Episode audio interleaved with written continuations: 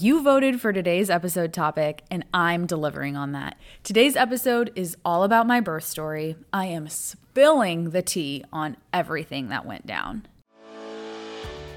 Hello, and welcome to another episode of the Learning to Mom podcast. If you don't know me, my name is Layla, and I inform first time moms on pregnancy and birth so that way they can be empowered and educated without feeling overwhelmed. Here we believe children are blessings, not burdens. We don't partner bash or grumble about being mama, but we most importantly don't judge other moms for just mommying differently than we do.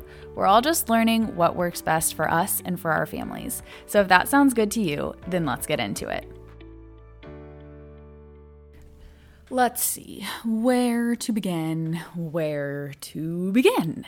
Okay, first, let me share with you what I had on my birth plan. Please hold.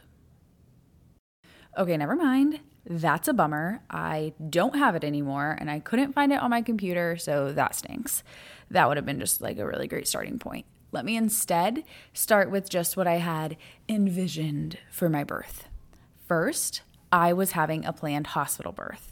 The first OBGYN that I called is a Catholic provider in my city, and she's very popular. She's like really holistic, and I've always just heard amazing things about her, honestly. Well, when I called the office the first week of November, when I found out I was pregnant, they said that they couldn't get me in until January.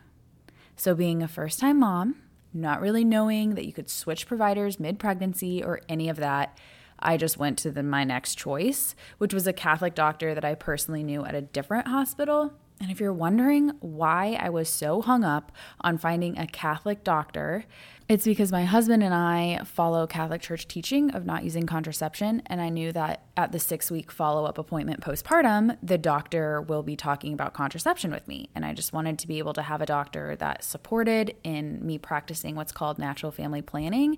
And I just didn't want to be belittled or judged or anything like that, you know?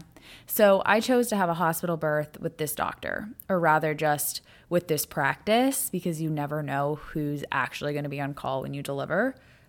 Now, also, remind you, I was 24 when this all went down. I had never even seen an OBGYN before. So I guess when I was like, you know, choosing my doctor, I was really choosing like my OBGYN. So this was all new territory for me. The one thing that I did know was that I wanted a natural birth. Why? Well, because honestly, that's just like I knew that that was the healthier option. If you know me or you follow me on Insta, you know that I'm fairly crunchy, if you will, when it comes to medicine and medication and all the things. So I knew that I wanted to have a natural birth, but I didn't actually know the research or the statistics behind the why. Like I just knew the fact that it was the healthiest option for mom and baby. I didn't actually know all the risks and the benefits of an epidural, a C section, or any intervention really. I also knew that I wanted to be as active in labor as possible and that I did not want to birth on my back.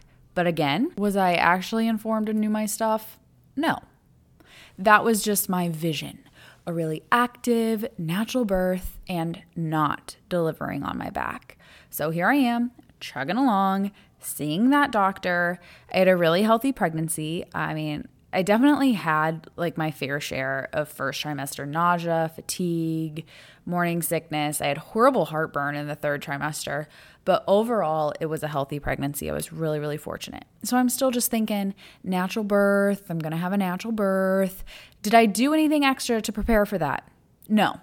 Did I read any books, listen to any podcasts, take a natural birth prep course? No, no, and no. Did anyone at the hospital even walk me through what kind of preparation that would take or discuss pain management options or anything? Nope. So I just thought, literally, I could waltz right in there, deliver my baby without any pain meds, and walk right out. Easy, breezy, beautiful. Cover girl.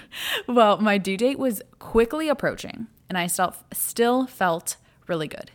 The whole pregnancy, though, I was thinking, like, I'm going to be early. I just have this feeling I'm going to be early. Then something scary happened a month before my due date. I got sick. Third trimester, I threw up a lot, honestly. It was nothing compared to how much I was throwing up in the first trimester, but there was like two days in a row where I was just throwing up. Didn't feel well. Spent the entire weekend in the shower, letting hot water just pour over my body as I like whimpered. I went in to see the doctor for my usual already scheduled appointment. So this was not my doctor, but another doctor in that pro- in that practice. Because you know you never know who's like going to be on call when you deliver. So my hospital always made you see a different doctor each appointment. So you just meet them all just in case. And I mentioned to this doctor, I actually haven't felt the baby move a lot, but I have been sick. So I just haven't really been paying attention. That then got me stuck in the doctor's office all day. They ran two separate tests on me. And then after those tests, I had an ultrasound just to like triple check, which I totally understand why. And I am very grateful for modern medicine to double check, to triple check, because that is a really alarming thing. And I do want to pause here and just let you know that if you're in the third trimester, you should be feeling baby move a total of 10 or more distinct movements in two hours. If you're not, it could be an emergency. So praise God, everything was fine. But that specific doctor was really pushing me to get an induction. Like, honestly, she was pressuring me. And I was just like, you know, you just told me after all these tests today that everything was fine. So why should I have an induction? I don't want one. And she couldn't really give me an answer, to be honest. But she said, if it happens again, you'll need to be induced. And I also had to come back the following week for a follow up test thing. So like the same one of the same tests that I just had performed on me, they just wanted me back again to do it, where they like hooked me up to this machine that tracked baby's movement, heart rate, and contractions. Was a whole thing. So I left that first appointment with her just kind of upset and annoyed with that doctor for trying to get me to have an induction when my baby was totally fine. It would be a completely different story if it, if it wasn't, right? But like I just spent all day here with you. You just told me everything was fine. If everything isn't fine, then why should I get an induction, right? And she just like couldn't tell me, which was so annoying. And really, I just didn't feel the baby moving because I was distracted and I wasn't counting the kicks that weekend because I was dying from whatever sickness that I caught. So then the next week, you know, those tests came back fine too. So I was like, I'm not going to be induced. The baby is just going to be here soon. I know it. I'm going to have a natural birth and it's going to be here early. Well, before I knew it, I was 40 weeks pregnant and no baby. I also felt really good. Like, people were telling me even you just are curing so well. That's nothing like how i was in my third trimester and you're about to pop and you're doing so well. So i just thought to myself like there's no way this baby is coming because i'm not even uncomfortable. I haven't even hit the point in my pregnancy where I, where i'm uncomfortable or where it's hard to walk. Like baby is not coming. So at 40 weeks i started doing all of the things to help induce labor naturally which actually is one of my future episodes. I have a midwife on to share how to naturally induce labor, so stay tuned for that. But here I was, I was curb walking, chugging, I mean, not actually, but uh, red raspberry leaf tea, only sitting on my yoga ball, like all the things. And like Rachel and Friend says, yup, still no baby. I hit 40 weeks in a couple days, and as a first time mom who was not informed, I started considering getting induced because of the fact, literally the sole fact, that my husband was a very big baby and I was on the larger side. So I did not want to have to push out a 10, 11 pound baby. So I went ahead and I scheduled that induction for a week and a day after my due date. But in the meantime, I was still doing all the things to try to get baby out on its own. Still no baby. So we go in for the induction at 41 weeks and one day. I wasn't dilated at all. And still, I thought I was just going to waltz in, have a baby without an epidural after being induced, and just waltz right out afterwards. And I can do it, no prep needed, whatever. I definitely had some misconceptions about being induced, which is what I want to share about. I really just didn't think it through because I didn't do my research and I'm not in the medical field. Like, a lot of reasons, but those were my main ones, right? So, one of the misconceptions that I had about being induced is that it just kickstarts labor, but that everything else will be the same. I did not think through, or even I wasn't told a few things about induction. One, you will have to be monitored very closely, which limits your ability to move. Secondly, your contractions are going to be so much worse than what natural contractions feel like. And third, your labor may be longer than what it would normally be because your baby just might not be ready to leave the womb yet. So my induction was scheduled for 7 o'clock p.m.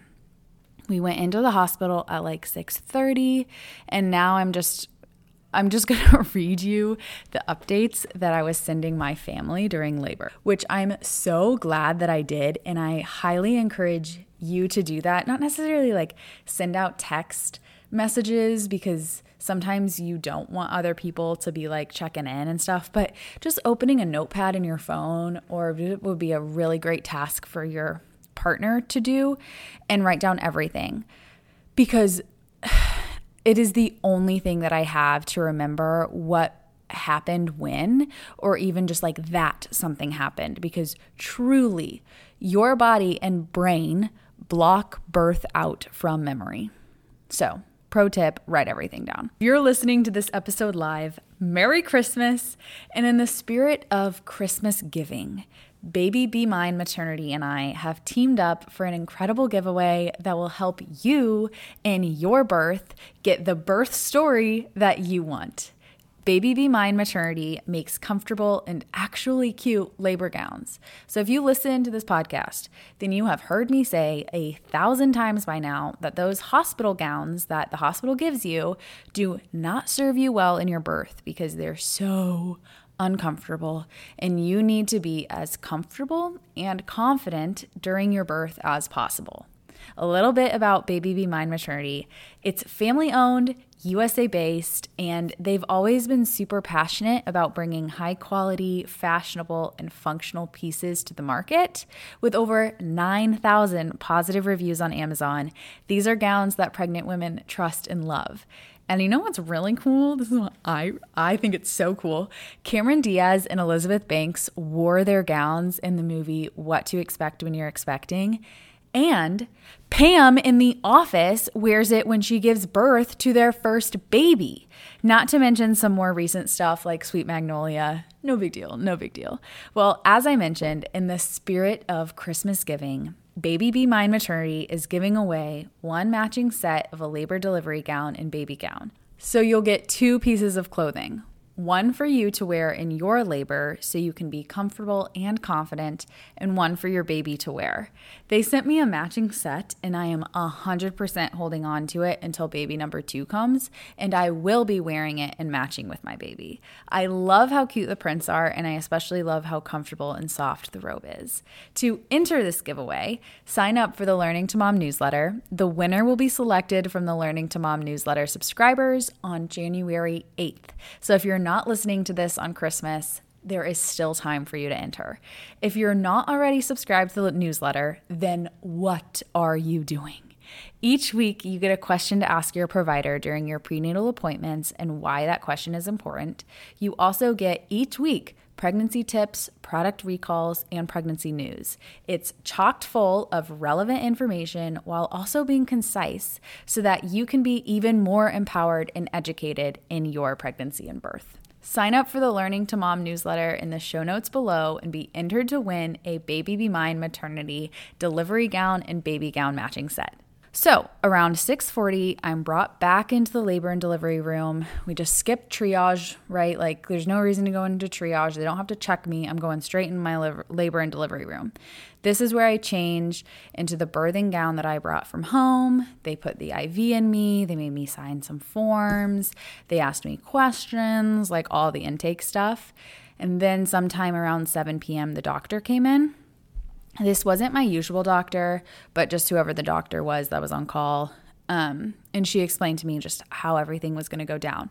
So they were going to insert the Foley bulb, and then in the morning they were going to give me pitocin, which so I think the Foley bulb was due to me not being dilated at all, if I can remember correctly. And the way that they explained it to me was that it doesn't make sense to start with Pitocin because then it's like taking the ba- taking the baby's head and ramming it through a door. The Foley bulb is what gets the door to open. So they have to like open the door, right? Via Foley bulb. And then in the morning, they're going to get the baby's head through the door by putting me on Pitocin. So at 7:15 p.m., I had the Foley bulb inserted. I don't remember much about this. It's truly amazing how much your brain just forgets about labor. Everyone says that, and I didn't believe it until I actually experienced it myself. I do remember it being uncomfortable. So I would equate it with like having a pap smear done. I had to lay on my back, scoot to the end of the bed, and I just I just focused on like relaxing and, relaxing my muscles down there and taking um, slow, deep breaths. They literally told me after the Foley bulb was inserted, get comfortable. Baby probably won't be here until late morning, early afternoon. We'll see you again in the morning to give you Pitocin. Well, contractions started and they were actually hitting pretty hard by only like two hours later because I had never experienced a contraction. I never even had a Braxton Hicks contraction prior to labor. Um, I didn't even know what was going on. I remember having some stomach cramping pretty much right after the bulb was inserted, but I think that's normal. Um, and then contraction just like really started going. And I turned to my nurse and I said, Am I having contractions? So then she like looked at the monitor and she was like, oh yeah like 100 that yes you're having contractions. Um, so here i am just working on my breathing and relaxing techniques. And i was wanting to do my little figure eights on the yoga ball but i actually couldn't because of the foley bulb. And i don't remember like why it wouldn't let me like it just wasn't logis- logistically possible. And i think um the like there's a monitor on the bulb as well or something so i could only sit or lay and i couldn't really be very active so i was like on the figure eight ball but i was very limited in my movements um, so then at 9:45 p.m., remember I was only indu- induced at 7:15. My contractions were 2 minutes apart, which is actually very very fast and I definitely was not expecting that because the nurse and the doctor were like it's going to be a while, get comfy. So here I am, I'm just still laboring. And then at 1140, I was eight centimeters di- dilated and they took out the Foley bulb. I was hype because then I could actually do my figure eights on the yoga ball. And then they decided to put me on Pitocin. So the original plan wasn't to start wasn't to start Pitocin until like the morning, you know, like 7, 8 a.m., but I was ahead of schedule. I do have one distinct memory of turning to the nurse and saying, I'm not sleeping tonight, am I? And she was like, Probably not. so the next text that I sent to my family was at 1:15 a.m. and I said, These hurt. LOL. Um, I also said the LOL because that's just me. Uh, and sometime between 1 and 3 a.m., the nurse tells me that I was being too active and it's hard to monitor the baby. So basically, she restricted me to the bed. If I knew then what I know now, I probably would have, would have had an extremely sassy response because I would have been informed and I would be able to actually advocate for myself in my birth. And I would have said something like, I would have said this a lot graciously, but what I would want to say is, Are we really struggling to monitor the baby? Or is it just that you are having to come into this room every 45 minutes to readjust the monitor and you don't want to keep doing that? Because knowing what I know now, they were able to monitor the baby. My nurse just didn't want to have to come back in and readjust everything to refine baby every 45 minutes. So I went into the bed, which is what I did not want to do. I was restricted in my bo- movement, which is what I did not want to be doing. And that was when the nurse gave me some pain meds because I didn't want the epidural when she offered it. And I was hoping that these pain meds would be strong enough for me to be able to fall asleep so I could just get some rest and then wake up and have the energy to push. But oh, also, I don't like, I don't even remember what she gave me, which is really unfortunate because I didn't write it down. Um, I just remember, you know, obviously they weren't strong enough for me. But th- that was another thing that I just wasn't informed on of like, do would I maybe I don't want the epidural, but am I okay with these pain meds? Like I didn't research what the risk and benefits of these were. I just knew I didn't want an epidural, so give me the pain meds, right? But like I don't think that's a good enough reason for taking these pain meds. Anywho, there's a lot that I regret about my birth.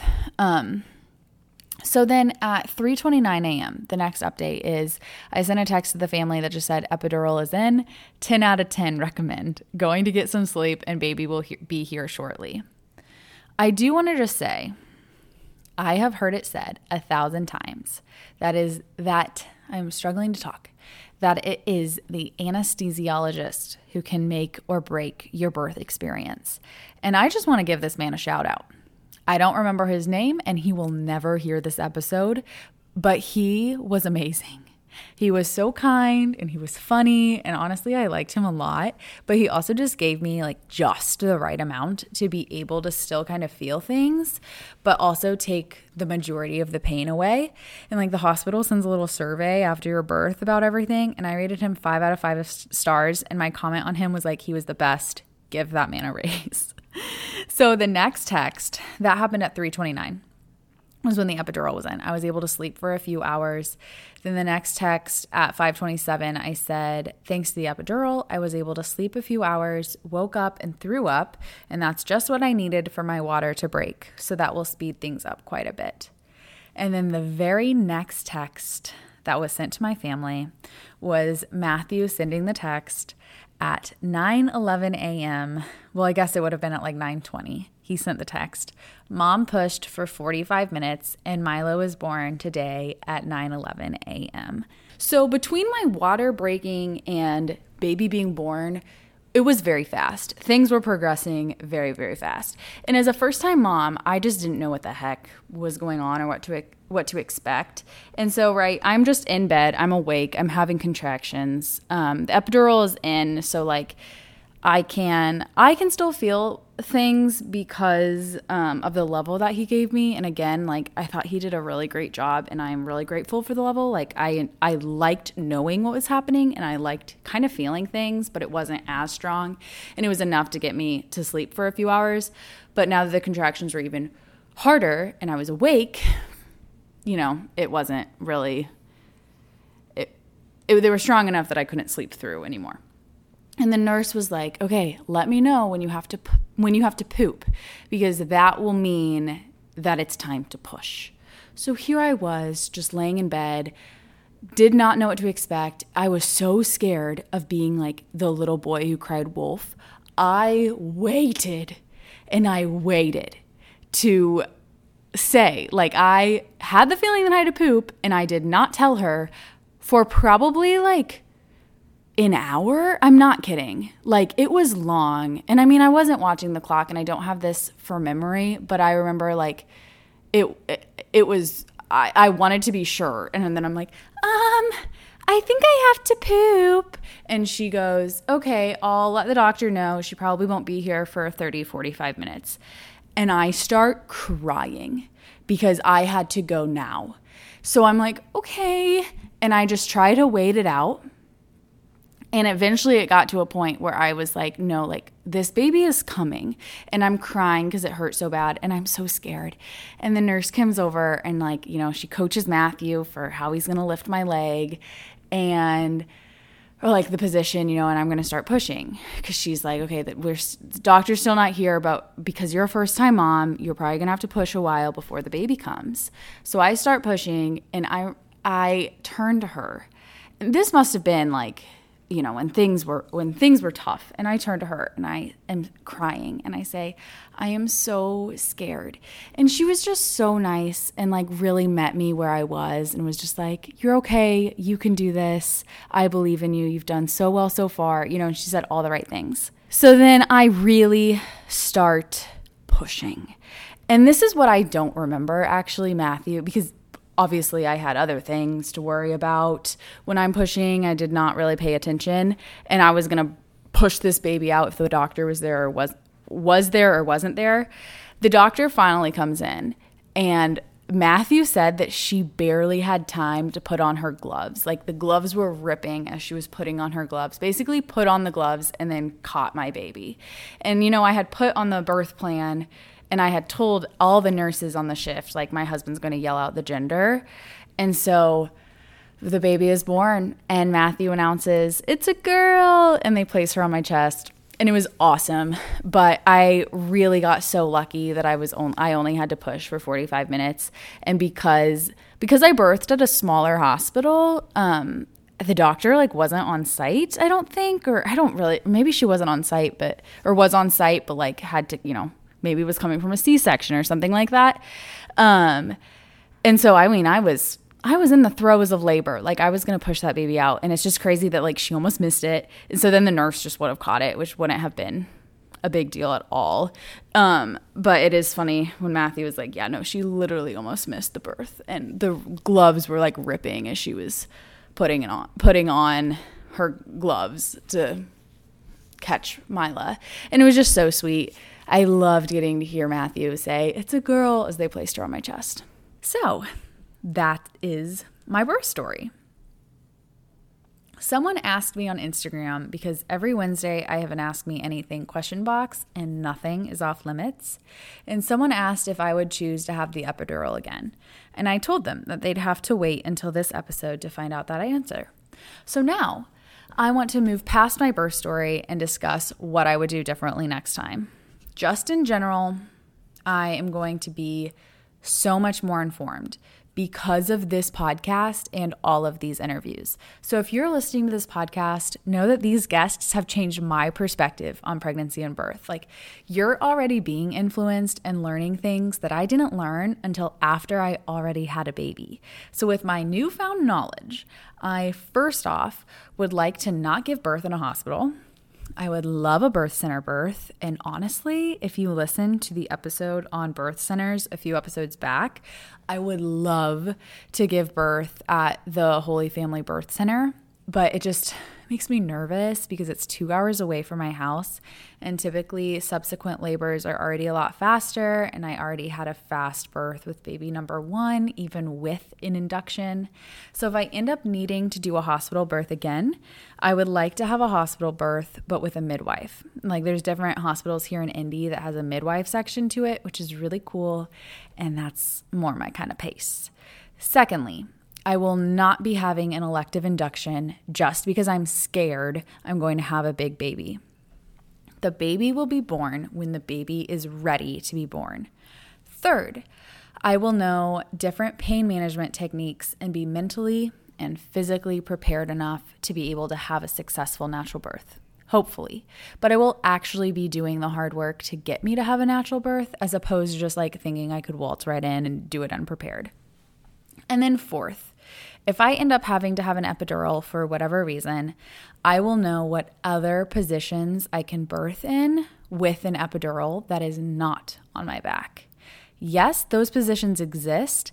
I was under the false impression, and this was not like no one told me this. Like, I wasn't lied to. I just assumed that my nurse would be like, okay, she doesn't want to birth on her back, has an epidural. Here are the other positions we can try. My nurse didn't know that. It was it, she didn't know the other positions, and that's not her fault. She has a thousand other things going on.